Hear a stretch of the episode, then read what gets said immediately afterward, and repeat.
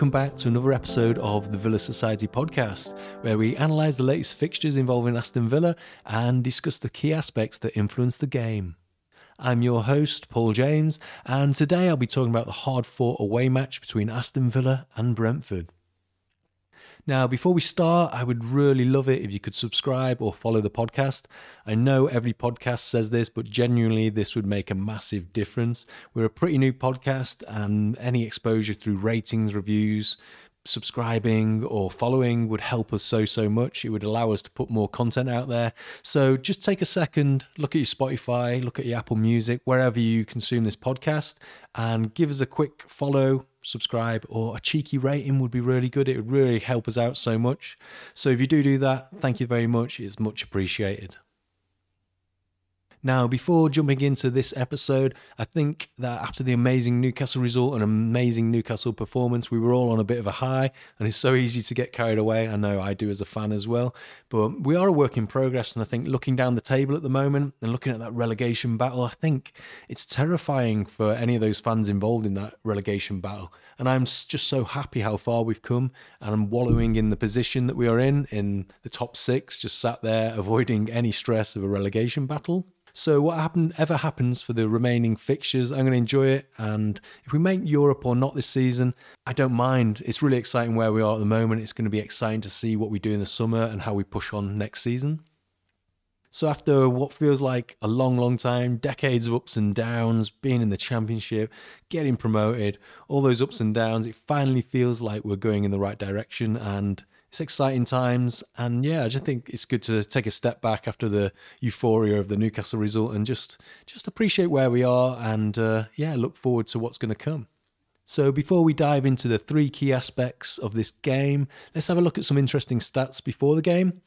We're going to try a new segment for this match review, and it's going to be called Stats Blast. So, Stats Blast. Aston Villa now nine games unbeaten. We would have been six wins on the bounce if we won this game, something we've not done since February 1990. So that would have been incredible, but unfortunately didn't happen. Watkins, having come into this game, is on the back of 11 goals in 12 games. 69 games in the Premier League for Emery and never involved in a nil-nil draw. That's pretty incredible, right? Emery has become the first manager in Premier League history to see his club score in each of their 19 games in charge. He's a record breaker. Amazing. What a manager. Since 2022 in March, 42% of Aston Villa attacks have come down the left hand side. And we saw that again today against Brentford. That's where we got our equaliser. Seven of Douglas Luiz's nine goal involvements in the Premier League this season have come under Emery three goals and four assists. Only Ollie Watkins has been involved in more goals, 20 for Aston Villa this season. And finally, Brentford have only lost two games at home this season. So, yeah, that, that last stat just goes to show how difficult it is to get three points off Brentford at home. So, we shouldn't be too disappointed picking up a, a very good point away at Brentford. So, there you have it. Some really interesting stats going into this game. So, in this episode, we're going to deep dive into three key aspects that shape the game tactical adjustments by Emery, standout player performance, and game changing moments. So, let's get started. Despite not being at the best, Villa faced a dominant opponent in Brentford. Villa managed to snatch a late equaliser through Douglas Luiz, but Brentford had been the better side throughout the game and they blew several clear cut chances, including an open goal. So, key aspect number one of this game. So, the first key aspect of this game Aston Villa lineup and tactical adjustments. Aston Villa were unchanged from their impressive 3 0 home victory against Newcastle last weekend. Dendoncker remained in front of the defence, that calming presence, that control, had a bit of height in there as well. Thomas Frank seemed to have done his homework on Villa though, and Brentford managed to stifle us and exploit our weaknesses at fullbacks. Brentford's front three Mbeumo, Toney, and Schade played well. Toney got man of the match for Brentford, but I actually thought Mbeumo had a great game. He's just causing us all sorts of issues. He played some amazing through balls and he just terrorised us down that right hand side. He also assisted their goal as well with a, a, beautiful cross to the back post. In the first half, Villa tried passing the ball around the back. They also had Martinez going long. I think they were testing out Brentford, trying to see whether they could get the space that they had against Newcastle. Um, it wasn't so, though. I think Brentford were closing us down. They were winning the first ball, winning the second ball, and we really struggled to get any space in this game. Having said that, early on, Buendia did test uh, Brentford's goalkeeper, Raya. He had a great run across the centre circle, kept going, they kept backing off him, and he had a shot, curled it with the outside of his right boot, and it was going into the just inside the post where Raya just got a hand to it and tipped it around for a corner. It was a good opportunity, and at this stage, I thought it was kind of a sign of what was going to come. We were going to be quite incisive and get some opportunities in this game, but it wasn't to be like that. The game didn't follow that pattern at all. Martinez had a great first half. He claimed so many dangerous low crosses that were put in by Brentford.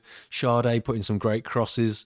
Um, Toney was there, nearly going to put the ball in the back of the net, but Martinez was just, just a big presence, just smothering the ball and claiming the ball and making the difference there. Moreno also did a key key block. He slid in. He got. He looked like he's out of position, and um, and Mbeumo was there just about to pull the trigger, but he he sped up and he kind of got back and did an amazing sliding tackle and put it out for a corner. Really good key tackle because um, he was going to get a free shot on target there inside the box, which could have been the opening goal. Overall, in the first half, I think Villa were doing all right. Brentford did threaten with some good chances, and it looked like we were trying to restrict them to the space just outside our box. I think if you look at the stats, um, Brentford are quite dangerous anywhere inside that box. So I think Emery was just trying to keep them at arm's length, keep them outside that box, which worked for quite a while. Um, in the first half, it well, it worked. They had lots of chances, but we restricted them to being outside the box. Villa's high line also seemed to work quite well. It was catching Brentford offside on numerous occasions. Phil Emery was trying to keep things tight in that first half to frustrate Brentford a little bit and silence that home crowd. We've seen it in other away games. Villa not particularly playing champagne football, but going into the break at nil nil, frustrating the home support with the intention of kind of coming out in that second half and taking a few more risks and picking off opponents. A classic recent example of this is like Spurs away. We went into the break nil nil and then picked them off in the second half. 50th minute, Buendia scored, and then the opponent's 1 0 down. And they've got to come out and take more risks themselves, leaving gaps open and, and allowing us to counter them. We saw this against Spurs. Luiz picked them off, and it's 2 0 to Villa. Great away victory. We've also done this at Goodison Park against Everton, so I think he was trying to do that, trying to go into the break, keep it keep it nice and tight, and then then maybe we could take a couple of risks in the second half and try and win the game and leave with three points.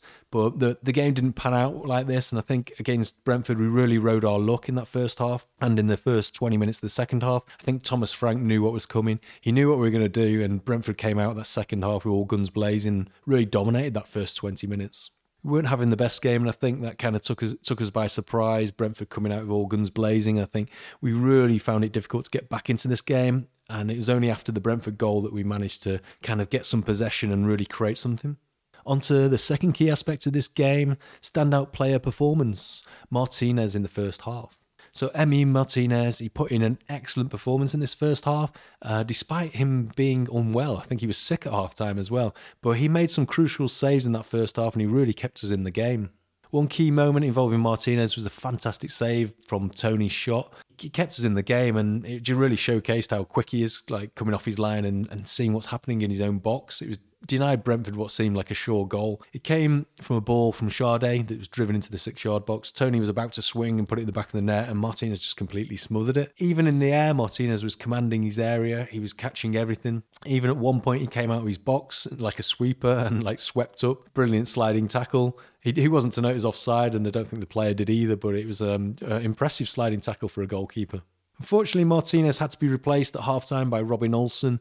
Uh, apparently, threw up at halftime. He had eaten something before the game that didn't agree with him, so he was really he must have been really struggling to go off. Um, Olsen came on, and I, I kind of filled me with dread really because I went to the FA Cup game against United at Old Trafford, and Olsen was the difference really for United. He was just such a different goalkeeper. He he can't play out very well from the back, and it just the confidence for, with our defence kind of crumbles when Olsen's playing. So when I saw him coming on, it filled me with a bit of dread. Actually text some friends and said, I don't think we're going to get three points from this game. So the game kind of changed on this moment, having Olsen in goals. I think our defence doesn't have as much confidence. He didn't do too much wrong in this second half, but it, it kind of made us a lot weaker, I think. So, on to the third key aspect of this game game changing moments and decisions, spirit, and fresh legs. So, there's several game changing moments and decisions in this game. Uh, Schade missed an open goal. I hope I'm pronouncing that right, Schade. I've got no idea, but yeah, Schade for Brentford missed an open goal. Um, and Mbeumo again clipped a beautiful ball over our high line that's going to get caught out now and again, and he headed it towards the goal. Olsen was off his line and he kind of went to save it. I think he should have caught it, but he spills it, and then he's on the floor and he's kind of scrambling to get on arm to it. Um, and Schade comes in, nicks the ball, and he's at an angle with the goal and he can just kind of side foot it in if he takes an extra touch. But I don't think he knows how much time he's got. So he kind of swings at it and uh, doesn't catch it right and slices it and he goes into the side netting. And it's a massive, massive chance gone and a relief to us, really. But after that warning, Brentford piled on the pressure and took the lead in the 65th minute through Ivan Toney. He capitalised on Ashley Young, who was kind of asleep at that far post. It was a great ball from Mbeumo. He curls this cross in across our back line and it's at the far post. Ashley Young's there and he kind of positions himself and he looks like he tries, he swings a foot at it. He actually swings his right foot at it, misses it, and Toney's there for a side foot, just side foots it between Olsen's legs and into the back of the net. 1 0 to Brentford. It was a superb cross by Mbeumo, and Moreno failed to get a block in there. It spun across our six yard box, and Ashley Young was there. He was about to come off for Digne. Chambers was about to come on as well, and Traore. So we were about to make changes, but Brentford just kept playing, kept kept the ball in play, and we didn't get a chance to put the changes back on. But we looked like we needed fresh legs at this stage. I'd put a tweet out saying we need to change something because it's not going our way. I think Brentford at this stage were really dominant, and a goal was coming. So Brentford had been dominant for this first 20 minutes of this second half, and Villa were really struggling. And it was only after the goal that we actually started to actually do something and, and woke up. Really, I, th- I, think it was due to the tactics. I think Emery was trying to keep it tight with that first half, keep nil nil, go into the break, and then look at the second half and see whether we could like have some key moments where we could get a goal and nick a win. Thomas Frank's Brentford came out and they really went for it in that first 20 minutes and they were dominant. We didn't get a sniff at goal in this period. And it's only after we, we went a goal behind that we actually started to play because we had nothing to lose. But fair play to this Villa side. We showed determination, some resilience, and some spirit, refusing to give up really. And in the last 10 minutes, we came alive and we really pushed for that equaliser. Started to play a bit of football and Eventually, the pressure paid off. We had the fresh legs on the pitch that came on after 66 minutes, and we were trying to get in behind Brentford and get those crosses in. And as we put more pressure on Brentford, they had an early warning sign. Buendia played a lovely ball into Ramsey, who was sprinting at pace into the box. He had a player marking him on his left hand side, and he got into the box, and it all happened so quickly. I think he like snatched at it a little bit, and he he kind of lofted it over the top of the goal where he could have side foot it in, I think, but it happened at such speed that it, it, looks like an easier chance than it actually probably was. So going into the last 10 minutes of the game, Villa started to play some football. We hadn't seen much all day from Villa and Brentford were on top, but this last 10 minutes, we start, started to turn the screw a little bit, started to get some balls down the left-hand side to Digne and he was putting in some great crosses and it was pinging around in that penalty box and eventually McGinn gets the ball, he puts it out there to Digne, he's, he's on the wing, he's towards the byline, but he puts in a quick cross and it pings around a little bit in the box. Buendia gets the ball and he side foots it into the middle where Luiz is, and he just side foots it into the back of the net, and it's the equaliser, and he sprints off, passion in his eyes, going yes. It's a great equaliser for Aston Villa. I loved John McGinn's reaction at this stage. He goes over to celebrate with Luiz, but he kind of grabs him and says, Come on, we haven't got time for this. We've got to go and get the winner. So just that team spirit there that we can come back. Usually would have rolled over in one of these games. So to see that team spirit and grit and determination to get back into this game and even to go for the winner, it's it's just a different Aston Villa side and it's great to see. There's something to be said about good teams that play poorly and they still pick up points, and that's Aston Villa now. For too long, we've had like this soft underbelly where we roll over in a fixture like this. If we go 1 0 down at that same stage in a game, we just roll over and the opposition would win 2 or 3 nil. But that's not our team anymore. This is a better team and we've got more grit, determination, and I think we're learning as well. So if we don't make Europe this season, then I think next season we're going to be a force to be reckoned with. So it's that bit of persistence that really paid off in the box. Digne getting a few good crosses in there, keep persisting with that, and fair play to him for coming on into the team and making that difference. I've gone on about Moreno, how good he is and how he can beat a man and stuff, and Digne can't beat a man, but it was Digne's cross that made the difference here. So fair play there. I think he got a boot to the head at some point in this game as well, and there was I, I, don't understand why it wasn't a foul. He didn't even like stoop down to head the ball. I think the player raised his foot, and if you see Digne goes down, he's been booted just above the eye and it's bleeding. The referee doesn't give anything. Just don't really understand that. But fair play for him to get him for getting back up and getting on with the game and having that determination to get that equaliser. At first, when he came on, I wasn't that impressed because he sat quite wide on that wing and he kept receiving the ball, but he kept looking and then passing it back, looking like he didn't have anyone to pass to or he couldn't go and beat his man. So I thought, oh, here we go. This is why Digne's not as good as Moreno, but he's uh, made me eat my words a little bit because he, he did get down that line and then deliver some great crosses and give us the, the help give us the um, the point. So Douglas Luiz's goal really kick-started a late rally for us, and we kind of put more pressure on to get that winner. It would have been against the runner player, I would have thought, but overall we looked pretty toothless for most of the game. Watkins hardly touched the ball at all throughout the game. It was pretty disappointing. I think Thomas Frank must have analysed our games and seen these three balls we were putting through to Watkins and seeing the space that he was utilising to get through, clean through on the goal and, and getting those chances. I think they stifled those. Fair play to Thomas Frank for finding out that that's how Watkins is getting most of his goals and shutting that down. It can be argued that we were a little bit lucky in this game. We didn't play the best football and only really started to shine in the last 10 minutes. However, I think like we were determined and we've got that never say die attitude now. It ultimately helped us secure a brilliant point.